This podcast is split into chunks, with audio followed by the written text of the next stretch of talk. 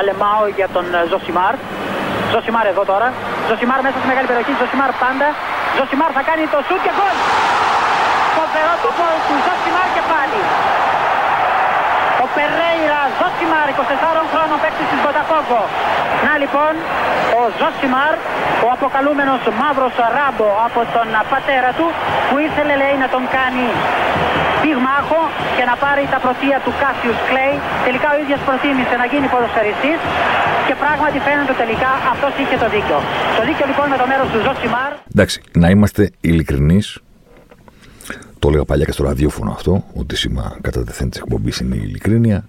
Γιατί να μην είναι ε, χαρακτηριστικό και του Ζωσιμάρ. Να είμαστε ειλικρινείς τώρα, εντάξει. Τα φετινά νοκάουτ του Champions League ήταν απογοητευτικά επίοικος. Το, το αντίθετο του αξέχαστα. Δεν μας άφησαν τίποτα. Δηλαδή αν τα θυμηθείτε, από τη φάση και των 16 μέχρι το να αποκτήσουμε το ζευγάρι του τελικού, α, κάποιες καλές στιγμές, κάποιες καλές βραδιές μεγάλων στάρ, μεγάλων επιθετικών, προσωπικές ιστορίες όπως αυτή του Γκουαρτιόλα του να πάει τελικό, αυτά που θα βάλουμε κάτω στη συνέχεια για τη City και για την Chelsea που είναι το ζευγάρι του τελικού, αλλά εντάξει, τα νοκάουτ ήταν ένα δράμα. Ένα δράμα χωρίς δράμα, γιατί αυτό είναι που ψάχνουμε στα νοκάουτ του Champions League αυτό ψάχνεις. Ποδόσφαιρο χορταίνουμε, ανοίγουμε όποτε θέλουμε την τηλεόραση και βλέπουμε Premier League, βλέπουμε La Liga, βλέπουμε ο καθένας ότι πρωτάθλημα γουστάρει κάποιοι βλέπουν Ιταλικό, υπάρχουν κάτι ανώμαλοι που βλέπουν Γερμανία. Βλέπεις. Δεν σου λείπει η μπάλα, ούτε οι μεγάλοι παίχτε, τους ξέρεις πλέον, τους έχεις δει εκατό φορές. Σου λείπει το δράμα. Σου λείπει η ανατροπή. Σου λείπει το τι συμβαίνει.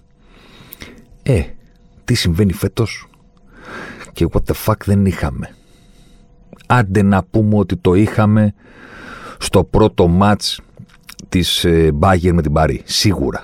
Αλλά τα προηγούμενα χρόνια είχαμε καλομάθει. Συγκλονιστικό πρώτο μάτς, ακόμα πιο συγκλονιστική η Ρεβάνς. Γίνονταν πράγματα που λέει και η Βάνα Μπαρμπά. Μεγάλες στιγμές. Ανατροπές, χαμός. Φέτος, τίποτα. Στη φάση των 16, άντε να πούμε ότι OK, okay, ναι, πέρασε, έβαλε η Παρί Σεν Ζερμέν 3 στην Μπαρτσελόνα, χατ τρικ ο Εμπαπέ. Ναι, OK, okay, υπήρχε κανένας που να πιστεύει πούμε, ότι η Μπαρτσελόνα είναι σε θέση να κάνει κάτι. Ωραία, προχωράμε. Το Σεβίλι Ντόρτμουντ ήταν ζευγάρι. 2-3 το πρώτο ματς, 2-2 το επαναληπτικό, κάτι υπήρχε. Στα υπόλοιπα, η Λίβερπουλ εκείνη την εποχή έχανε από τον οποιονδήποτε, καθάρισε τη Λειψία σαν αυγό με δύο νίκες. Η Τσέλσι την Ατλέτη ούτε που την είδε. Κανένα πρόβλημα δεν υπήρχε.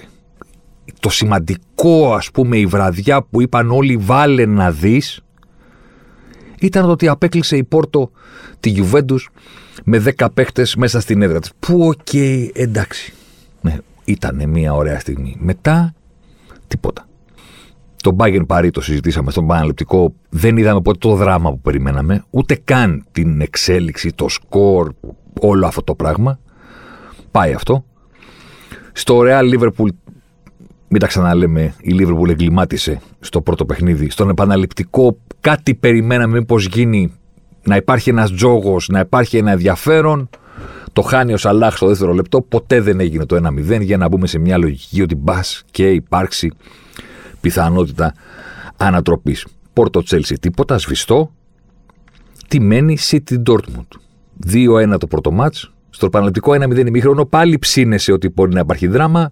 Τι δράμα να υπάρχει, τι αγωνία. Πήγε ο Τζαν, άπλωσε το χέρι του, τους χάρισε ένα πέναλτι. Το αντιμετώπισε και αυτό η City. Και στους ημιτελικούς που εκεί γίνονται τα φοβερά και τρομερά, ναι, εντάξει, OK. Okay. Η City καθάρισε το μόνο ματς. Πέρασε εύκολα και στον επαναληπτικό, σβηστή, άνετη, στον πρώτο τελικό της ιστορίας της.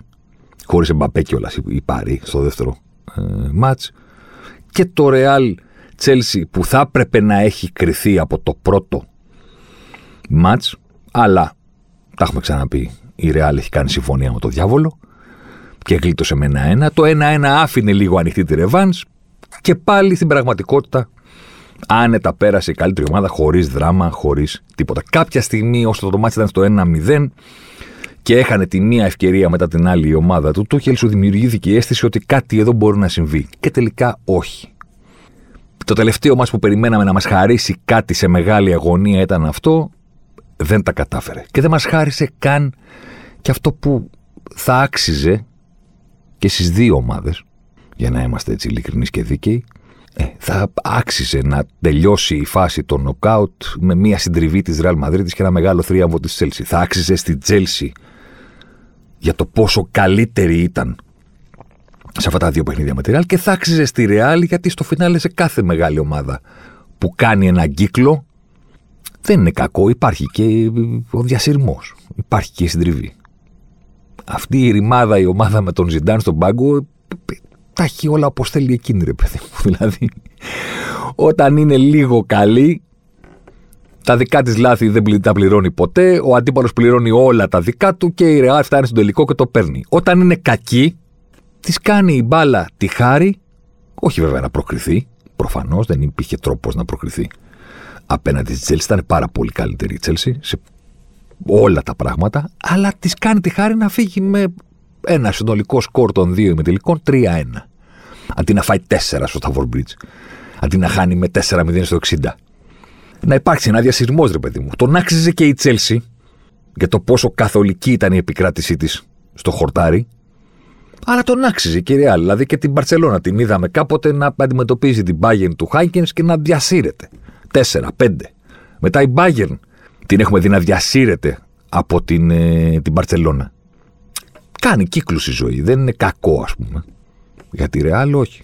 Υπάρχει αόρατο πέπλο προστασίας από πάνω. Θα κάνει ο Κουρτουά τον Μπέλε. Ακόμα και το, ο διαιτητής στο φινάλε τους λυπήθηκε. Λέει: Άστο μου, ένα πέναλτι τώρα στο 94. Άστο, πάμε να φύγουμε. Σφύρα. Σφύρα. Όχι, θα άλλαζε κάτι. Άρα τουλάχιστον θα ζούσαμε κάτι. Θα λέγαμε, κοίτα να δεις ρε παιδί μου, βλέπουμε τη Ρεάλ του Ζιντάν που έκανε το 3 στα 3, ο Κρός, ο Μόντριτς, όλοι αυτοί που τα πήραν όλα και το κάνανε το Champions League ε, παιχνιδάκι, Μίλκο Cup και Καραμπάοκ Cup και δεν ξέρω κι εγώ τι, τους βλέπουμε και τρώνε 4. Είναι κάτι στο θεσμό. Τίποτα. Ούτε αυτό. Δράμα μεγάλο δεν υπήρξε. Γι' αυτό και λέω ότι ήταν νοκάουτ που δεν θα μας αφήσουν παρά ελάχιστα πράγματα.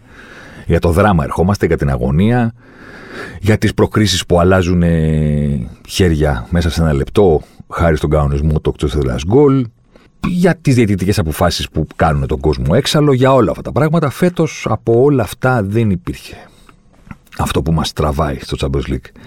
Κάθε χρόνο αυτό που κάνει τους μουγκούς να μιλάνε. Νομίζω ότι η εξήγηση, γιατί εντάξει, ωραίο να το σημειώνεις, αλλά α, μπορούμε να επιχειρήσουμε να βρούμε και το γιατί. Νομίζω ότι το γιατί κρύβεται στο αυτό που ονομάσαμε pandemic football, δηλαδή στη φετινή σεζόν που θα πρέπει πάντα να την κρίνουμε και να την σχολιάζουμε υπό το πρίσμα της πανδημίας υπό το πρίσμα της απουσίας προετοιμασίας για πάρα πολλές ομάδες, υπό το πρίσμα του περσινού περίεργου off και μετά restart και μετά από λίγο ξαναξεκινάμε, υπό το πρίσμα της πιο συμπιεσμένης ποδοσφαιρικής σεζόν όλων των εποχών γιατί έπρεπε να γίνουν όλα τα μάτς αλλά με μια σεζόν που ξεκίνησε πολύ πιο μετά, άρα έχει λιγότερο χρονικό διάστημα για να ολοκληρωθεί, αλλά θα έπρεπε να ολοκληρωθεί πάλι στον κανονικό χρόνο γιατί ακολουθεί το Euro. Σε όλο αυτό το κομμάτι το έχουμε βάλει στο τραπέζι και σε προηγούμενα podcast. Η συντριπτική πλειοψηφία των ομάδων, μεγάλων ή μικρών, ήταν χειρότερες από πέρσι. Το ποιες ήταν καλύτερες θα το δούμε στην πορεία. Κλείνει η παρένθεση. Ήταν χειρότερες και αυτό που έχασαν στην πραγματικότητα, αν το κοιτάξουμε έτσι συνολικά, είναι, ήταν η ορμή. Η επιθετικότητα. Και στην πραγματικότητα αυτή η ορμή, η ένταση, η επιθετικότητα ήταν που έκανε τις μεγάλες βραδιές των νοκάουτ τα προηγούμενα χρόνια. Αν θυμηθούμε και λίγο τα παιχνίδια, ή ακόμα και τα πρόσφατα παιχνίδια, δηλαδή τους ημιτελικούς ας πούμε, πώς γράφτηκε η ιστορία, για σκεφτείτε το λίγο, ποια ήταν τα γκολ τελικά τα οποία έγραψαν. Την ιστορία του πώς ολοκληρώθηκαν τα διπλά ματς και πήγαμε σε τελικό. Αντεπιθέσεις. Αυτό μας μένει στο μυαλό. Όχι επιθέσεις κατά κύματα, όχι ομάδες που έχουν τέτοια επιθετική λειτουργία που αναγκάζουν τον αντίπαλο να κρεμιέται τα δοκάρια και τον βάζουν μες στο τέρμα και σφυροκοπούν. Αντεπιθέσεις στιγμές. Αντεπιθέσεις, μία σέντρα του Ντε Μπρόινε, ένα φάουλ του Μαχρές. Και άλλα δύο του Αλγερινού στην κόντρα, αυτή ήταν η City. Πάμε στην Τσέλσι. Μια μπαλιά στην πλάτη της άμυνας. Στο πρώτο ματς. Στη Μαδρίτη και μετρήστε τώρα πόσες αντεπιθέσεις που έσωσε ο Κορτουά μέχρι τελικά να νικηθεί στο φινάλε για το δεύτερο γκολ. Το πρώτο, πάλι από αντεπίθεση. Το πρώτο της City την τρίτη το βράδυ, για θυμηθείτε πώς μπήκε. Με τη μία ο Έντερσον από το τέρμα, κατευθείαν στο ανέβασμα του Ζιτσέγκο που γύρισε την μπάλα στον Τεμπρό. Είναι σουτ, μαχρέζ από κοντά, 1-0. Τα προηγούμενα χρόνια δεν ήταν ακριβώς αυτή η ιστορία. Δεν λέω ότι δεν βλέπαμε γκολ από αντεπιθέσεις, προφανώς, αλλά η... για αρκετές σεζόν αυτό που βλέπαμε στο χορτάρι ήταν πάνω κάτω το ίδιο. Μια ομάδα η οποία έχει την μπάλα και επιτίθεται με φοβερό τρόπο και μια ομάδα που προσπαθεί να αμυνθεί σαν πάνω σε αυτό το κομμάτι. Σε αυτή τη μονομαχία έχουμε δει και συγκλονιστικές ανατροπές και συγκλονιστικές ποδοσφαιρικές βραδιές, αλλά και μάτς τρομεκτικά γεμάτα. Με τελικές ευκαιρίες και πράγματα που δεν προλάβαινες να τα μετρήσεις. Τώρα τα πράγματα ήταν πιο αργά, πολύ πολύ μεγαλύτερο κοντρόλ, πολύ μεγαλύτερος έλεγχος και λίγο κόντρα, λίγο αντιπιθέσεις. Τα προηγούμενα χρόνια αυτό μας έδωσε το δράμα. Και θα ήθελα να το βάλω εδώ πριν πάμε στη συνέχεια. Ότι, εντάξει, ωραίο πράγμα η ελπίδα, χιλιοτραγουδισμένο. Και προσωπικά για μένα υποτίθεται ότι είναι και το σύνθημα ας πούμε της Liverpool You never walk alone with hope in your heart και τα λοιπά και τα λοιπά και τα λοιπά. Τα τελευταία χρόνια στο Champions League αποδείχθηκε ότι το μεγαλύτερο όπλο στο ποδόσφαιρο στη μία βραδιά, όχι σε βάθος χρόνου, μιλάμε για τουρνουά τώρα, δεν μιλάμε για τα πρωταθλήματα του 38 αγωνιστικών, μιλάμε για τη μία βραδιά, μιλάμε για το ένα ημίχρονο. Το μεγαλύτερο όπλο στο ποδόσφαιρο δεν είναι η ελπίδα, είναι το ακριβώς ανάποδο. Είναι η απελπισία. Είναι η ορμή της ομάδας που πλέον δεν έχει τίποτα να χάσει, δεν έχει την παραμικρή ελπίδα, οπότε εξαπολύει μια επίθεση χωρίς περιορισμούς, χωρίς έλεγχο, χωρίς λογική, χωρίς μυαλό. Αυτό το πράγμα στο ποδόσφαιρο δεν αντιμετωπίζεται. Δηλαδή, αν θυμηθείτε τι έχουμε ζήσει τα προηγούμενα χρόνια στο Champions θα, θα, θα δείτε ότι οι ήρωες και οι ηρωίδες των ε, μεγάλων βραδιών ήταν οι ομάδες που είπαν: Οκ, πάμε. Δεν έχουμε καμία ελπίδα πλέον. Πάμε. Και ό,τι γίνει. Πήγε η Γιουβέντους στην κόντρα με τη Real Madrid και έφαγε τρία γκολ από τη Real στην έδρα της. Αποκλεισμένη, σωστά. Πήγε στον Μπερναμπέου και έβαλε τρία. Η Γιουβέντου. Υπάρχει περίπτωση ποτέ να βλέπαμε τη Γιουβέντου που την ξέρουμε πώς αγωνίζεται. Ποια είναι η λογική της αν το πρώτο παιχνίδι είχε έρθει 0-0, θα βάζει ποτέ 3 γκολ με τον Περναμπέου. Αν είχε έρθει 1-1, ποτέ. Στο 0-3 πήγανε και παίξανε. Και κάνανε 0-3. Μέχρι που ήρθε το πέναλτι στις καθυστερήσεις, θα θυμάστε, Μπουφόν, Ρονάλντο και όλα αυτά. Τότε να. Τότε να. Στα τελευταία 45 λεπτά των διπλών αγώνων των νοκάουτ ήταν συνολικά δύο γκολ κάτω με, το, με τον Άγιαξ στο Άμστερνταμ και έπρεπε να βάλει τρία γκολ σε ένα ημίχρονο στην έρωτα του για να προκριθεί. Τα βάλε. Πάμε να παίξουμε. Τα βάλε. Η Λίβερπουλ έχασε 3-0 σε μια βραδιά που το σκορ την αδική συνολικά.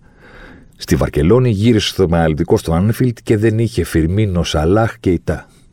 Και τους είπε ο Κλοπ, εντάξει, δεν πιστεύω ότι γίνεται, αλλά επειδή είστε εσείς, μπορεί και να γίνει. Μπείτε και παίξτε. Τέσσερα. Οι ομάδες φέτος τέτοια επιθετική ικανότητα στην πραγματικότητα δεν είχαν. Ακόμα και πάρα πολύ καλές. Οπότε, αφού όλοι ήταν και χειρότερη από πέρσι, σχεδόν όλοι.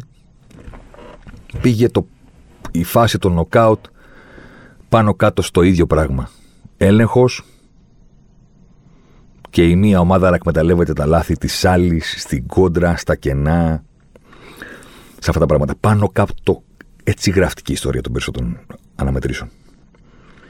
Υπάρχει η εξαίρεση του τι ζήσαμε στο Bayern Παρί, αλλά αυτό ήταν. Μόνο η Bayern είχε μείνει από αυτές τις ομάδες να παίζει ακόμα με τον ίδιο τρόπο. Δεν τα έβαλε στην επίθεση, τα έφαγε στην άμυνα, μας χαιρέτησε. Τι έμεινε, κοντρόλ Ζινεντίν Ζιντάν, κοντρόλ Γκουαρδιόλα περισσότερο από ποτέ, κοντρόλ και Τούχελ. Και κάπως έτσι γράφτηκε η ιστορία των ημιτελικών. Low tempo, χαμηλά σκορ, ακόμα και από αυτούς που τα βλέπουν ε, τα, τα παιχνίδια πάντα υπό το, υπό το πρίσμα τους, τους, τους στοιχήματο, με συγχωρείτε. Έτσι, over από τους τέσσερις ημιτελικούς ήρθε μόνο το παρί City 1-2. Μόνο αυτό. Όλα τα υπόλοιπα είναι σε σκορ προηγούμενων εποχών. Επίσης για πρώτη φορά εδώ και πάρα από το 2007 στα δεύτερα παιχνίδια των ημιτελικών δεν σκόραρε ο φιλοξενούμενος. Στο 0 η Παρή, στο 0 και η Ρεάλ. Και οι δύο ομάδες. Δεν σκόραρε ο φιλοξενούμενος. Από... Είναι και μία ακόμα απόδειξη το πόσο χαμηλά πήγε το επιθετικό παιχνίδι όσον αφορά το τι μπορείς να κάνεις, το τι μπορεί να πετύχεις με την μπάλα, να σκοράρει κτλ. Δεν υπήρχε έλεγχος της μίας ομάδας στην πραγματικότητα. Στα περισσότερα παιχνίδια που παρακολουθήσαμε. Αυτή όριζε τα πράγματα και στην πραγματικότητα αυτή πήρε και την πρόκριση. Για τη City η αλήθεια είναι ότι καλύψαμε πολλά στην ε, προηγούμενη συζήτηση, στον Ζωσιμάρ της προηγούμενης εβδομάδας. Δεν γίναμε και σοφότεροι στον επαναληπτικό. Θα την ξαναδούμε στη συνέχεια. Γιατί την προηγούμενη φορά κάναμε μια κουβέντα λίγο πιο πολύ πάνω στον Γκουαριόλα και τη δική του διαδρομή από την, ε, την κορυφή του 2011 γιατί ήταν η κορυφή της καριέρας του. Εκείνο το Champions League, εκείνη η Barcelona και εκείνος ο τελικός με τη United στο Wembley. Εστιάσαμε λίγο στη δική του διαδρομή και στη κουβέντα που υπάρχει γύρω από το δικό του όνομα. Κάνει, δεν κάνει, ημιτελική, φταίει, δεν φταίει και όλα αυτά. Θα τη δούμε τη City μεμονωμένα κάποια στιγμή στη συνέχεια, μέχρι τον τελικό. Αλλά τώρα νομίζω ότι είναι το δίκαιο να επιστρέψουμε στη Chelsea. Λέω επιστρέψουμε γιατί τη σχολιάσαμε και στο podcast στις αρχές Απριλίου, που είπαμε ποιοι θα περάσουν. Καλά, ο τίτλος ήταν, ξέρετε, το θέμα δεν ήταν ποιοι θα περάσουν. Το θέμα ήταν λίγο να συζητήσουμε τα ζευγάρια που έρχονται και τις διασταυρώσεις. Και νομίζω ότι όσοι το είχαν ακούσει θα πρέπει να, να πιστεύουν ότι πήγαμε αρκετά καλά στη σκέψη μας. Να εστιάσουμε λίγο στη Τζέλση και να πούμε ότι δεν είναι λίγο πράγμα για το ελληνικό ποδόσφαιρο ε, να έχει έναν εκπρόσωπο στον τελικό του Champions League. Δεν είναι λίγο πράγμα για τη χώρα μας που τόσα πολλά έχει περάσει. Τα λέω όλα αυτά διότι είναι καιρός να παραδεχτούμε, να συμφωνήσουμε, να αποδεχθούμε ότι είτε υποστηρίζουμε την Τσέλσι στην ε, Αγγλία είτε όχι. Είναι μια ομάδα που μας εκπροσωπεί. Είναι η ελληνική ομάδα της Premier League. Είναι η ελληνική ομάδα του Champions League. Πιο ελληνική δεν μπορεί να γίνει. Δηλαδή ήταν σε δύσκολες εποχές, ιστορική ομάδα του Λονδίνου, δεν διαφωνεί κανένας, αλλά είχε τα θέματα της. Ανέλαβε μια προεδράρα φοβερή, φοβερή προεδράρα με φοβερό χρήμα, άκρος ελληνική λογική, πακτολός χρημάτων τα αγοράζουμε όλα, κυριαρχούμε αμέσως και εκεί είναι που λες ρε παιδί μου η απόδειξη του ελληνικού ποδοσφαιρικού DNA. Είναι μια ομάδα η οποία σε αντίθεση με τη γενική ποδοσφαιρική λογική του νησιού, ότι ο προπονητής είναι πάνω από όλους, τράστε manager, τράστε process και όλα αυτά. Στη Chelsea, την ελληνική Chelsea, τη δική μας, την αυθεντική που πίνει φραπέ, ας πούμε, και φρέντο και κολλάει Παρασκευή στο τρίμερο του, του Αγίου Πνεύματος, ο προπονητής είναι για να τον διώχνουμε. Και όταν τον διώχνουμε, πηγαίνουμε σε ευρωπαϊκό τελικό. Δεν υπάρχει κάτι πιο ελληνικό από αυτό. Το 98 η Chelsea έφτασε στο τελικό του κυπέλου κυπελούχων. Είχε γκούλιτ προπονητή τότε. Γκούλιτ, φοβερό. Τον έδιωξε, πήρε το βιάλι, τελικός κυπελούχων. Το 2008 ήταν ακόμα η πρώτη πρώτη θητεία του Μουρίνιο. Τον διώχνει ο Αμπράμοβιτς. Η πρώτη φορά που έγινε τέτοια καρατόμηση στην Τσέλσι επί εποχής Αμπράμοβιτς τον διώχνει, βαφτίζει προπονητή τον Αβραάμ Γκραντ, πηγαίνει τελικό στη Μόσχα, Τον χάνει βέβαια ε, στα πέναλτι από τη Manchester United στο γλίστριμα του Τέρι. Το 12 έχει πιστέψει στο στοίχημα άντρες Βίλας Μπόας, τον διώχνει μέσα σε σεζόν, βαφτίζει προπονητή τον Τιματέο, δηλαδή κάτι πιο ελληνικό δεν υπάρχει. Δερμιτζάκη, ρε παιδί, πώς το πω, παλιά δόξα του συλλόγου. Τέτοια πράγματα. Μανολάς, πώς το λένε, ρε παιδί, Κωστένογλου. Φυλακούρης. Πολυχρονίου, τέτοια πράγματα. Δόξα του συλλόγου να οδηγήσει την ομάδα. Υποδίεται τον προπονητή ο Ντιματέο. Έχει μιλήσει ο Ντρογκμπά με το Θεό, τα έχει κανονίσει όλα.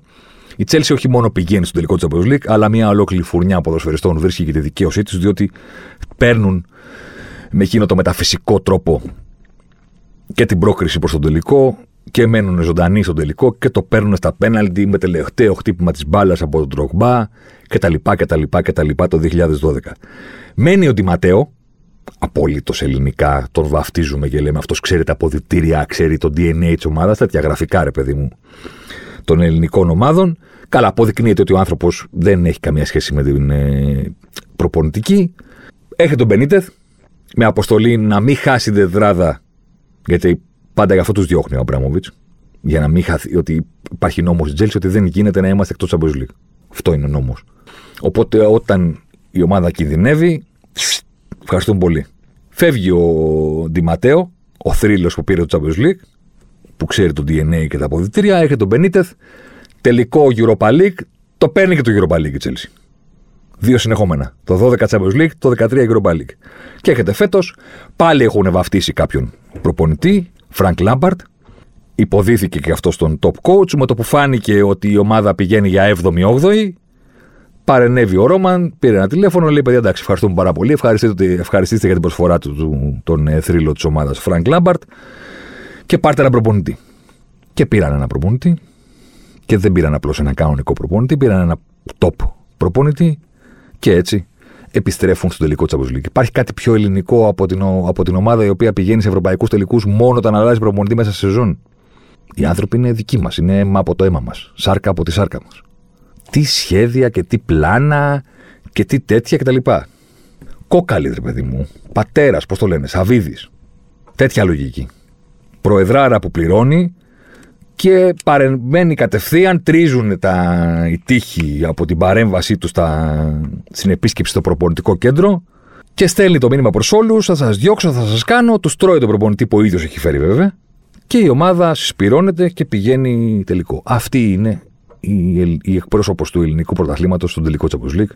Αυτή είναι η Chelsea. Αφού φτάσαμε να αναφέρουμε και τα δύο ονόματα, εγώ θα το θυμίσω, έκαναμε κύριο.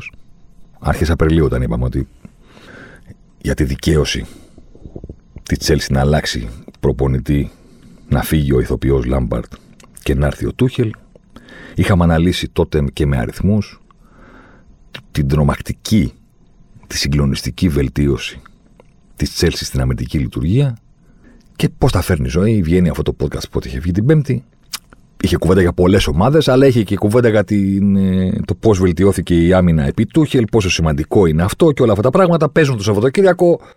Chelsea West Brom 2-5. Γέμισε το Instagram με μηνύματα, το έλεγα στο podcast την επόμενη εβδομάδα.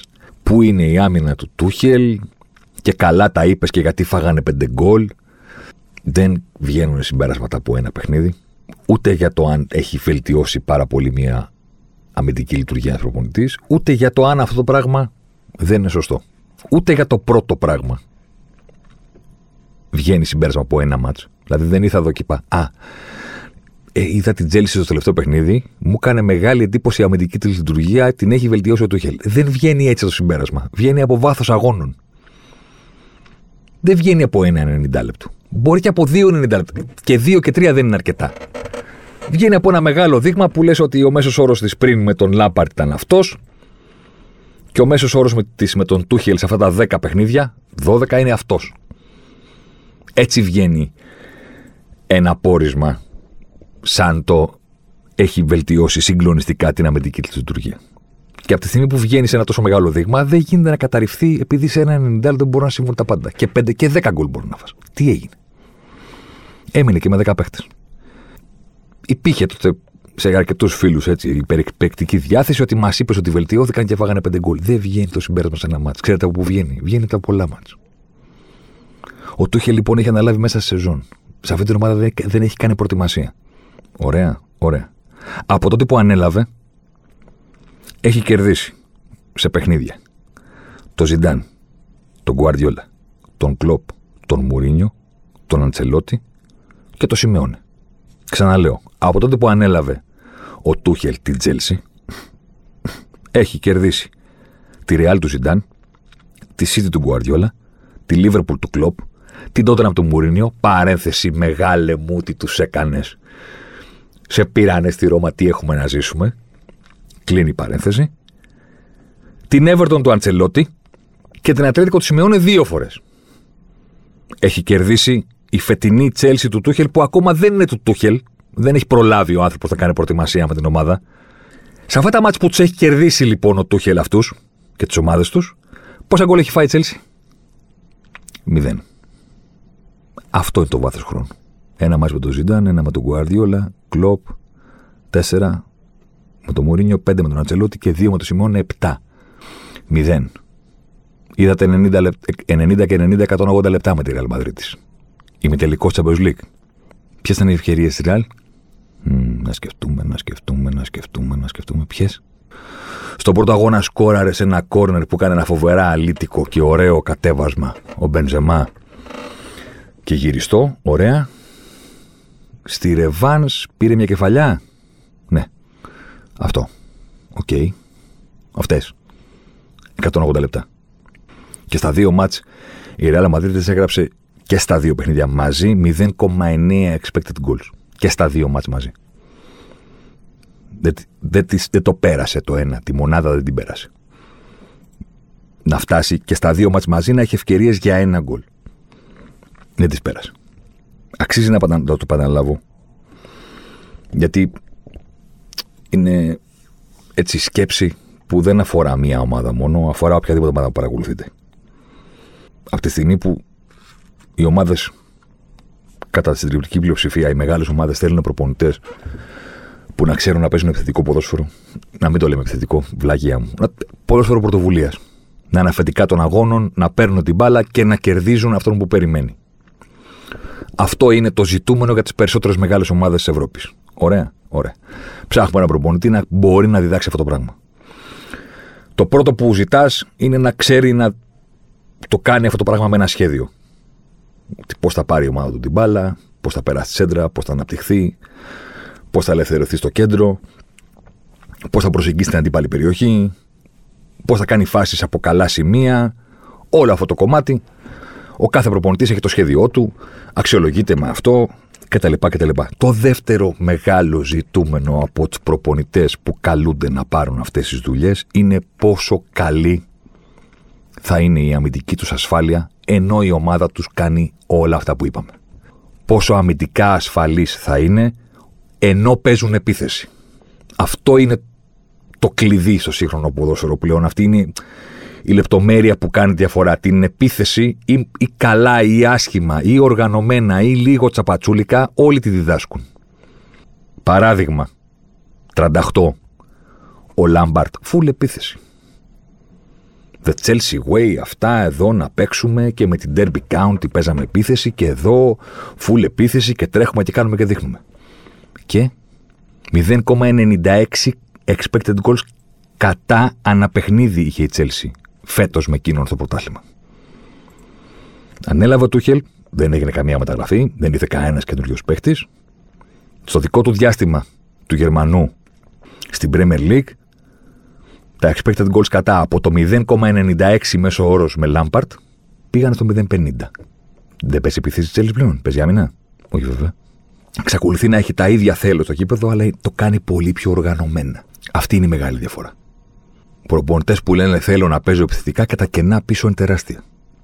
Γιατί είναι τεράστια, γιατί δεν μπορούν να το οργανώσουν σωστά αυτό το πράγμα. Και εκτίθονται και οι ποδοσφαιριστές και τι λέει ο κόσμος και ο τύπος, γιατί φταίει το συνάφι μας πολλοί, παρακολουθούν και λένε χρειάζεται έναν αμυντικό. Ο Τάδε είναι γερασμένος. Δεν μπορεί να παίξει με την άμυνα τόσο ψηλά.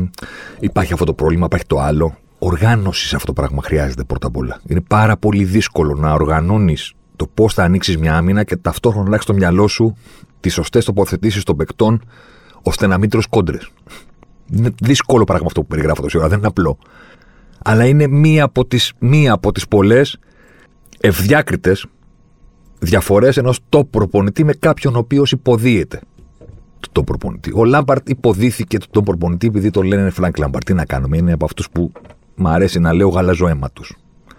Επειδή είσαι ο Λάμπαρντ και έχεις μια τεράστια καριέρα, είναι πολύ πιο εύκολος ο δρόμος για να αναλάβεις την Τσέλσι. Υπάρχει αυτή η κατηγορία των προπονητών. Κάποιοι βέβαια είναι πάρα πολύ σπουδαίοι. Δεν λέω ότι κακός υπάρχει. Είναι κάτι που είναι μέσα στο ποδόσφαιρο. Είσαι μεγάλος ε, παίχτη. Είναι πολύ πιο εύκολο μετά να βρεις τον δρόμο για τους πάγκους των μεγάλων ομάδων. Η Τούχελ και η Κλοπ έχουν φτύσει αίμα. Και η Μουρίνιο επίσης. Για να μην τον αδικό, το μεγάλο Ζωζέ. Έχουν φτύσει αίμα. Δεν έχουν αυτό που έλεγε ο Ζωζέ royalty. Δεν είναι γαλαζοαίματι, δεν είναι Ζιντάν, δεν είναι Γκουαρδιόλα, δεν είναι Κόντε, δεν είναι Λάμπαρντ, Σόλσκιερ ακόμα, που έχουν άλλο διαβατήριο. Έχουν φτύσει αίμα οι Τούχελ. Κατά τη διάρκεια της σεζόν τον είχαν ερωτήσει τον Γκουαρδιόλα. Ε, περιμένατε, λέει, ότι ο Τούχελ θα μεταμορφώσει την Τσέλσι τόσο γρήγορα μέσα σεζόν; Κατευθείαν, ναι. Γιατί το περιμένατε, γιατί τον ξέρω από τη Μάιντς. Γιατί ήμουν εκεί με την Bayern και έβλεπα πώς έπαιζε η ομάδα του και τις ιδέες του και το ποδόσφαιρο που ήθελε να παίξει. Αυτοί οι προπονητές που δεν είχαν το γαλάζιο αίμα, χωρίς απαραίτητα να λέω ότι οι μεν είναι καλύτεροι από τους δε, έχουν όμως μια διαφορά στη διαδρομή που τους κάνει να έχουν και διαφορές όσον αφορά τη δουλειά που κάνουν και τα τα νέα πράγματα που ψάχνουν για να, να πληρώσουν αυτά που τους λείπουν. Τους λείπει ο χαρακ... η διασημότητα, ο χαρακτήρας, ο χρόνος, το ντάντεμα που έγινε στο Λάμπαρντ στο διάστημα της θητείας του στην Τσέλσι ήταν ασύλληπτο από τον αγγλικό τύπο. Ασύλληπτο.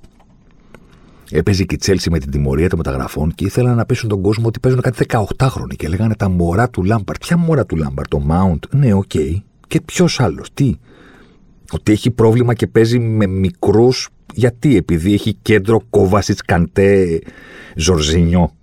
Τι, ποιο είναι το πρόβλημα της Τσέλση και κάνει θαύματα ο Λάμπαρτ; Τι, του έχουν δώσει καμιά ομάδα που είναι για να βγει δέκατη το ρόστερ και την έχει ψηλά; Φοβερό ντάντεμα. Φοβερό. Φράγκι Λάπα. Καταρχήν το Φράγκι. Μόνο τρε... στρίβεις, αλλάζεις γωνία. Τον λέγανε και Έλληνες συνάδελφοι, Φράγκι Λάμπαρτ. Λες και θα παρεξηγηθεί από το που είναι Φράγκ. Τέλος πάντων η Chelsea είχε και από πέρυσι, αλλά ειδικά φέτος και θα πάμε εκεί, top roster. Top. Φοβερή πληρότητα. Φοβερές λύσεις. Είχε και top στόχους. Ε, χρειάζεται και το προπονητή. Δηλαδή, η μεταμόρφωση φετινή νομίζω ότι είναι τεράστιο παράδειγμα για όλους. Και δεν είναι, γιατί εδώ θέλω να είμαι δίκαιος, δεν είναι ιστορία του 2012 αποδείχθηκε μαθητευόμενο μάγος ο άντρες Βιλασμπόας, οπότε ήρθε ένας Δηματέο που δεν είναι. Προ... Είναι το ανάποδο. Υπήρχε μαθητευόμενο μάγος ο Λάμπαρτ και ήρθε ένας κανονικός προπονητής. Και η βελτίωση δεν είναι δώσαμε ψυχή και μιλήσαμε με το Θεό του ποδοσφαίρου στα νοκάουτ με την Μπαρσελόνα και πήγαμε τελικό και το πήραμε. Δεν είναι αυτή η βελτίωση. Είναι τρομακτική βελτίωση στο χορτάρι. Δεν είναι βελτίωση αυταπάρνηση. Παίξαμε άμυνα και πήραμε το Champions League είναι βελτιωθήκαμε τρομακτικά στο χορτάρι σε όλους τους τομείς πίεση, ανάπτυξη, επιθετική λειτουργία, ταυτόχρονη αμυντική ασφάλεια σε όλους τους τομείς έγινε περίπατος για εμάς.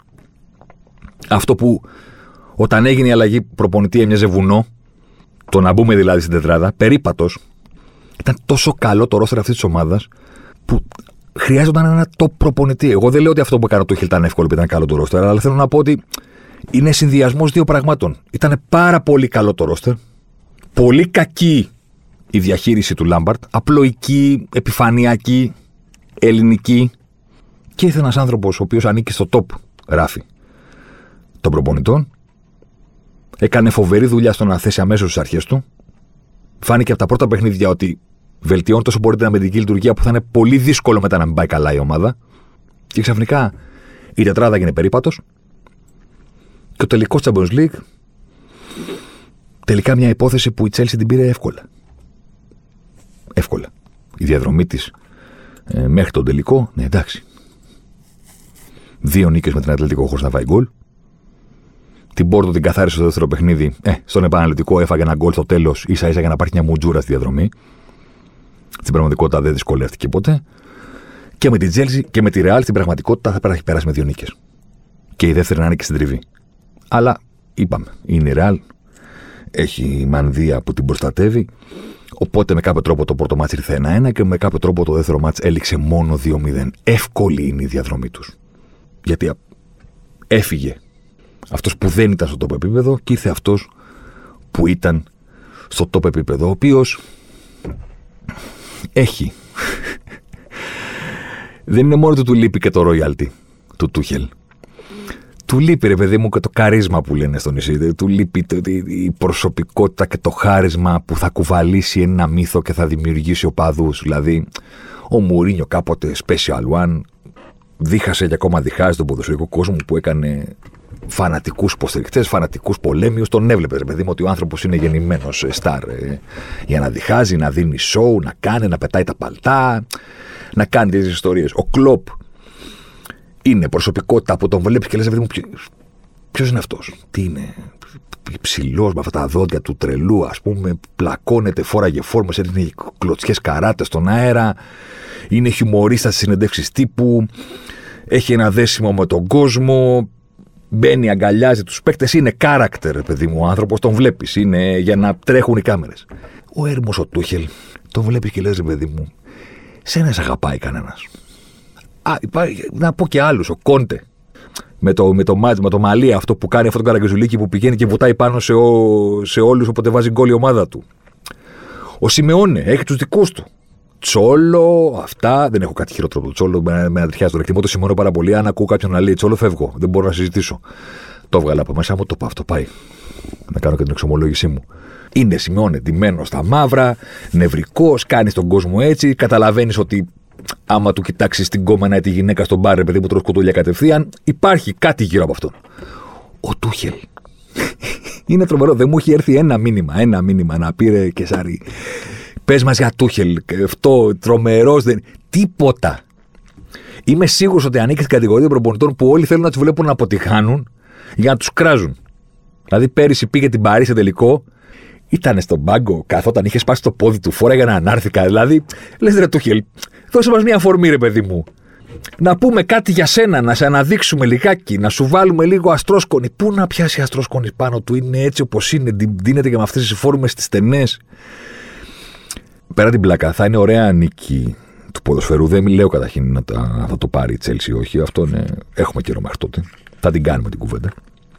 Αλλά μιας και πιάσαμε λίγο τώρα την ιστορία, ας πούμε, του πώς αυτή η ομάδα από, από εκεί που πήγαινε για φούντο με τον Σταρ Λάμπαρτ σώθηκε και έλαμψε με τον Τούχελ. Είναι ενδιαφέρουσα περίπτωση αυτός ο τύπος στο να μας αναγκάσει με τις επιτυχίες και με τη δουλειά του να του δώσουμε το Σταριλίκι το οποίο δεν έχει από εμφάνιση, από ατάκες, από οτιδήποτε. Δηλαδή, ακόμα και τα προηγούμενα χρόνια έχει ακολουθήσει τη διαδρομή του κλοπ. Εντάξει, Mainz, Dortmund. Και ο κλοπ την ίδια διαδρομή ε, έκανε και προφανώς λέει πολλά για τον ε, Τούχελ αυτό.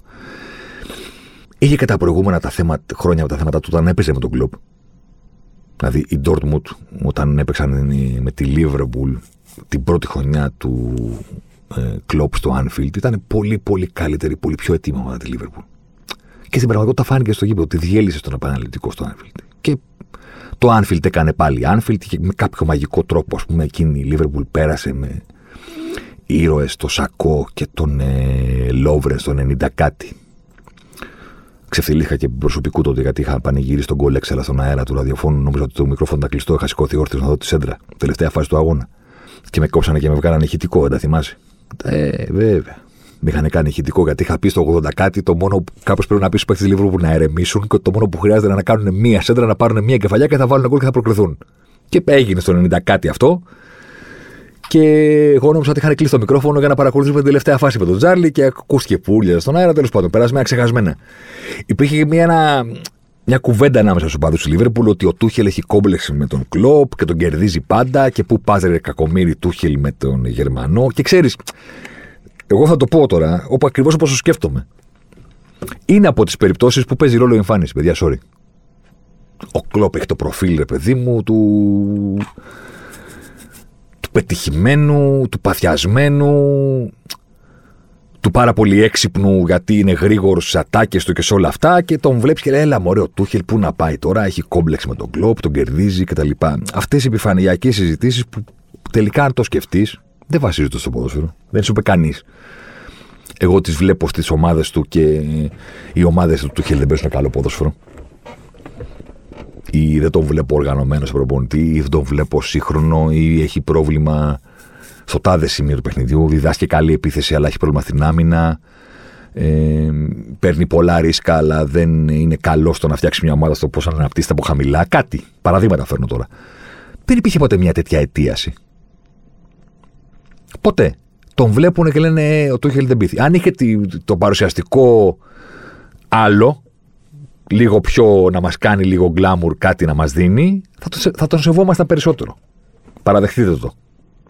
Ακόμα και οι φίλοι της Chelsea όταν έγινε η αλλαγή προπονητή, επειδή από τη μία αποχαιρετούσαν τον Φράγκη Λάμπαρτ, που τον αγαπούσαν και τους άρεσαν να διαβάζουν καλά σχόλια για αυτόν στα αγγλικά μημία. Απ' την άλλη, ήρθε και ο Τούχελ που λέγανε τώρα αυτόν κάτι τον πήραμε. Α πούμε στην Παρή, τελικό φτάσανε να τον πήραν. Τι γιατί τον πήρατε, γιατί είναι 100 φορές καλύτερος προπονητής. Γιατί ανήκει με το καλημέρα στο το πράφι των σύγχρονων μυαλών της σύγχρονης εποχής, του σύγχρονου κεφιού. Κεφιού εννοώ στην προπονητική δουλειά είναι των ανθρώπων που έχουν τα καλά χρόνια της καριέρας τους μπροστά τους. Τέτοιο προπονητή θέλεις. Τέτοιο προπονητή που να έχει αποδείξει ότι τα καλά χρόνια της καριέρας του είναι μπροστά του. Όχι σαν τον Λάμπαρντ που κέρδισε το δικαίωμα να λέει ότι έχει μπροστά του τα καλύτερα χρόνια της καριέρας του, επειδή το λένε Φρανκ Λάμπαρντ. Θες τον Τούχελ. Αυτόν θέλεις. Και τι άλλο θέλεις; Και πολλά λεφτά. Ο αγγλικός τύπος έχει πλάκα. Ονόμασε Ελκάσικο το City Paris. Λες και, και τώρα το Chelsea City τι είναι δηλαδή; Άρα τώρα η κουβέντα πηγαίνει στο All, All English Final για μία ακόμη φορά. Αγγλικός τελικός. Μόνο οι ομάδες από την Αγγλία το έχουν καταφέρει τόσες φορές να κάνουν δικό τους το τελικό της μεγάλης διοργάνωσης ε, και τα λοιπά και τα λοιπά και τα λοιπά. Ναι, OK. Okay. Το City Chelsea δηλαδή δεν είναι ελ κλάσικο. Στο pandemic football λοιπόν που οι ομάδες χειροτέρεψαν, που η επιθετική ορμή έπεσε, αποδείχθηκε ότι ο έλεγχος είναι, ήταν το νούμερο ένα κλειδί της επιτυχίας φέτος.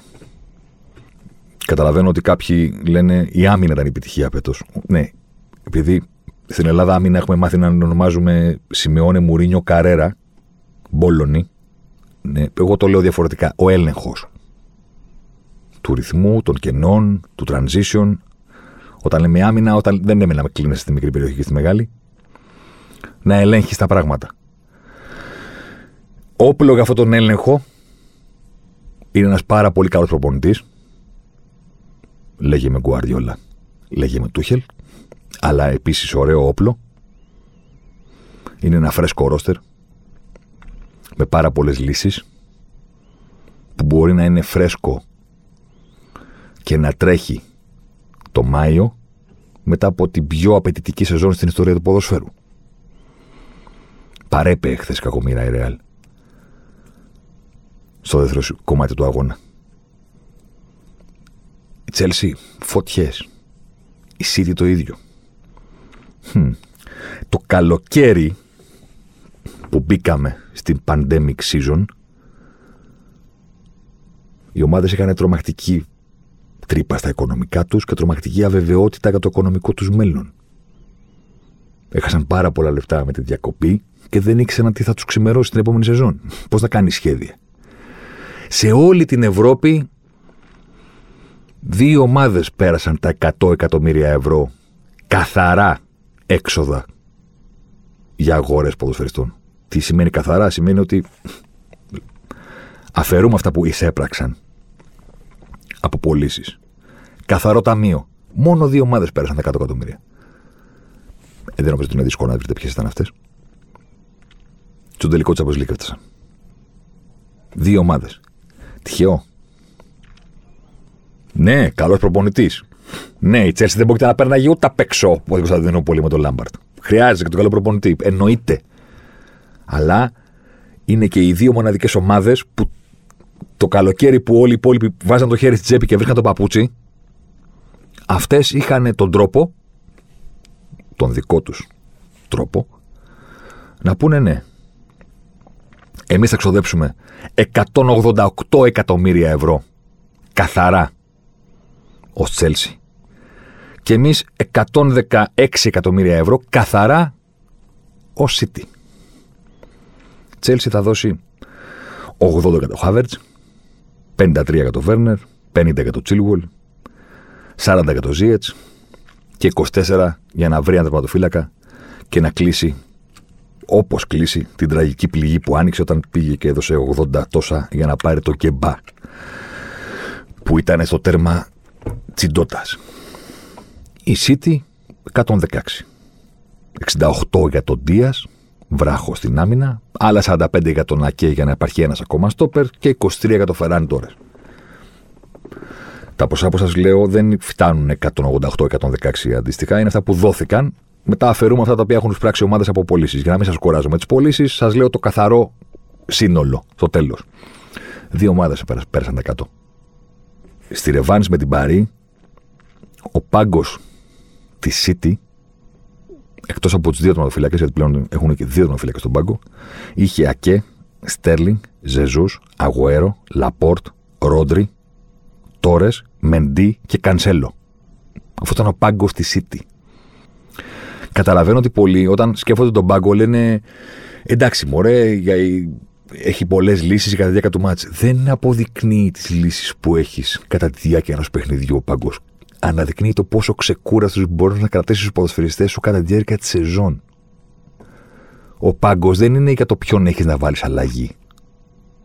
Αποδεικνύει το ότι κατά τη διάρκεια της σεζόν που μάτωσε όλες τις ομάδες και τις γονάτισε και ακόμα τις γονατίζει στην προσπάθειά τους να φτάσουν μέχρι το τέρμα, αγκομαχώντας τα πέσουν στο νήμα η Ατλέτικο, η Μπαρσελόνα και η Ρεάλ για το πώς θα πάρει τα στην Ισπανία. Διαλυμένες θα πέσουν στο τέρμα και, υπάρχουν, και υπήρξαν οι ομάδες που είχαν τη δυνατότητα να είναι φρέσκες. Κυνηγάμε όλες τις διοργανώσεις, δεν υπάρχει κανένα πρόβλημα. Αυτό αποδεικνύει ο πάγκος. Δεν είναι. Έχει λέει πολλές λύσεις, δεν είναι κατά, κατά τη διάρκεια του αγώνα. Είναι ποια είναι τα μπορώ σου μέσα σε σεζόν. Πόσα δεφορμαρίσματα ποδοσφαιριστών μπορείς να αντέξεις, γιατί έχεις κι άλλους. Πόσο μπορείς να τους διατηρήσεις όλους φρέσκους για να είναι φορμαρισμένοι και να μην σου καούν. Ο πάγκος της Τσέλσι αντίστοιχα στον αγώνα με τη Ρεάλ. Λείπει ο Κόβασιτ, ήταν τραυματίας. Α βάλουμε και τον Κόβασιτ ότι είναι στο ρόστερ. Αλόνσο, Έμπραχαμ, Πούλισιτς, Ζουμά, Ζηρού, Χάτζονο Τζόι, Ζίετς. Επίσης, πάρα πολλές λύσεις. Φρέσκα πράγματα στην επίθεση. Φρέσκα. Ο Χάβερτ στην κορυφή. Παρένθεση. Τεράστιο κέρδος για το Χάβερτ και το Βέρνερ ότι ήρθε. Ο Τούχελ που ξέρει να τους αναδείξει. Κλείνει η παρένθεση. Ο Χάβερ την κορυφή, ο Βέρνε στην άλλη πλευρά και οι δύο παίχτε ήταν το καλοκαίρι. Ο Τσίλουερ στο ελάκρο. Ο Σίγετς σε αλλαγή που πήγε να πάρει το πέναλτι. Φρέσκο αίμα που ήρθε το καλοκαίρι σε μια ομάδα που ούτως ή άλλως είχε πάρα πολύ καλό ρόστερ. Άμα έχει Ζορζίνιο, Καντέ, Κόβασιτς, Χατζονοντόι στο κέντρο, δεν είσαι κακός. Α, να έχεις τα να πάρεις τον Διάκο Σίλβα ελεύθερο, ε το συμβολιάκι του. Να έρθει στην άμυνα, Ρίντιγκερ, Κρίσισεν. Για όλους αυτούς, η κουβέντα το καλοκαίρι ήταν η Τσέλσι δεν ενισχύθηκε στην άμυνα εκεί που είχε θέματα, οπότε να δούμε τι θα κάνει με τον Λάμπαρτ. Προπονητής χρειάζεται, παιδιά. Και μετά οι παίχτες. Προπονητής. Να κάνει το καλύτερο με αυτούς που έχει και μετά θα δούμε αν πρέπει να έρθει και κάποιος άλλος. Ο προμονητής ξαφνικά τους έχει κάνει όλους να φαίνονται καλύτεροι. Αυτή είναι η δουλειά του. Αλλά για να επιστρέψουμε, το Ελκάσικο δεν πέρασε. Το City πάρει. Το Ελκάσικο έρχεται στον τελικό της πόλης. Στο City Chelsea. Ξόδεψαν το καλοκαίρι. Ούτως ή άλλως έχουμε ακριβά ρόστερ. Ούτως ή άλλως πάνω στο χρήμα των αφεντικών και όχι το δικό τους. Έχει γραφτεί η ιστορία τους για την Τζέλση πριν από 20 χρόνια. Για τη City ξεκίνησε αργότερα και τώρα ήρθε η ώρα να αναμετρηθούν στον τελικό της Κωνσταντινούπολης. Μέχρι τότε θα τα ξαναβάλουμε κάτω. Θα κάνουμε και podcast. Ε, να το αναγγείλω, γιατί, γιατί όχι, δεν το έχω κάνει ποτέ. Για τις τελικούς που έχει παρακολουθήσει η αφεντιά μου. Έτσι λίγο να σας κάνω ένα ρετρό από ιστορίες που έχω να θυμάμαι από τις φορές που έχω δει από κοντά τον τελικό Champions League. Κλείνοντας να κάνω αυτό που κάνουν και οι YouTubers, γιατί όχι, να γίνω TikToker. Να σας πω ότι σας ευχαριστούμε πάρα πολύ που μας ακούτε κάθε εβδομάδα, αλλά αν θέλετε κιόλας, πατήστε subscribe αυτά στο Spotify να έχετε τις ειδοποιήσεις σας κατευθείαν. Εσείς που ακούτε κάθε εβδομάδα, είστε περισσότεροι από αυτούς που έχουν κάνει ήδη subscribe, που σημαίνει ότι κάποιοι ακούτε χωρίς να το έχετε κάνει. Είναι μετρημένα τα κουκιά δηλαδή, τα βλέπουμε, δεν είναι, μην νομίζετε ότι ξεφεύγετε. Το βλέπω εγώ αν το έχετε κάνει ή όχι. Οπότε κάντε το, εν πάση περιπτώσει, ή πείτε και τους φίλους σας να το κάνουν. Που λένε και παλιά. Εντάξει, αυτή ήταν η ματιά μας στους συμμετελικού, αυτή ήταν η ματιά μας συνολικά στα νοκάουτ που ήταν βαρετά. Αυτή ήταν η μεγάλη δικαίωση του Τούχελ, αυτή ήταν η διαφορά του top προπονητή με έναν ηθοποιό, αυτή ήταν η σημασία των χρημάτων. Αυτό ήταν ο Ζωσιμάρ αυτής της εβδομάδας. Ραντεβού την επόμενη. Αλεμάω για τον ε, Ζωσιμάρ. Ζωσιμάρ εδώ τώρα. Ζωσιμάρ μέσα στη μεγάλη περιοχή. Ζωσιμάρ πάντα. Ζωσιμάρ θα κάνει το σουτ και γκολ.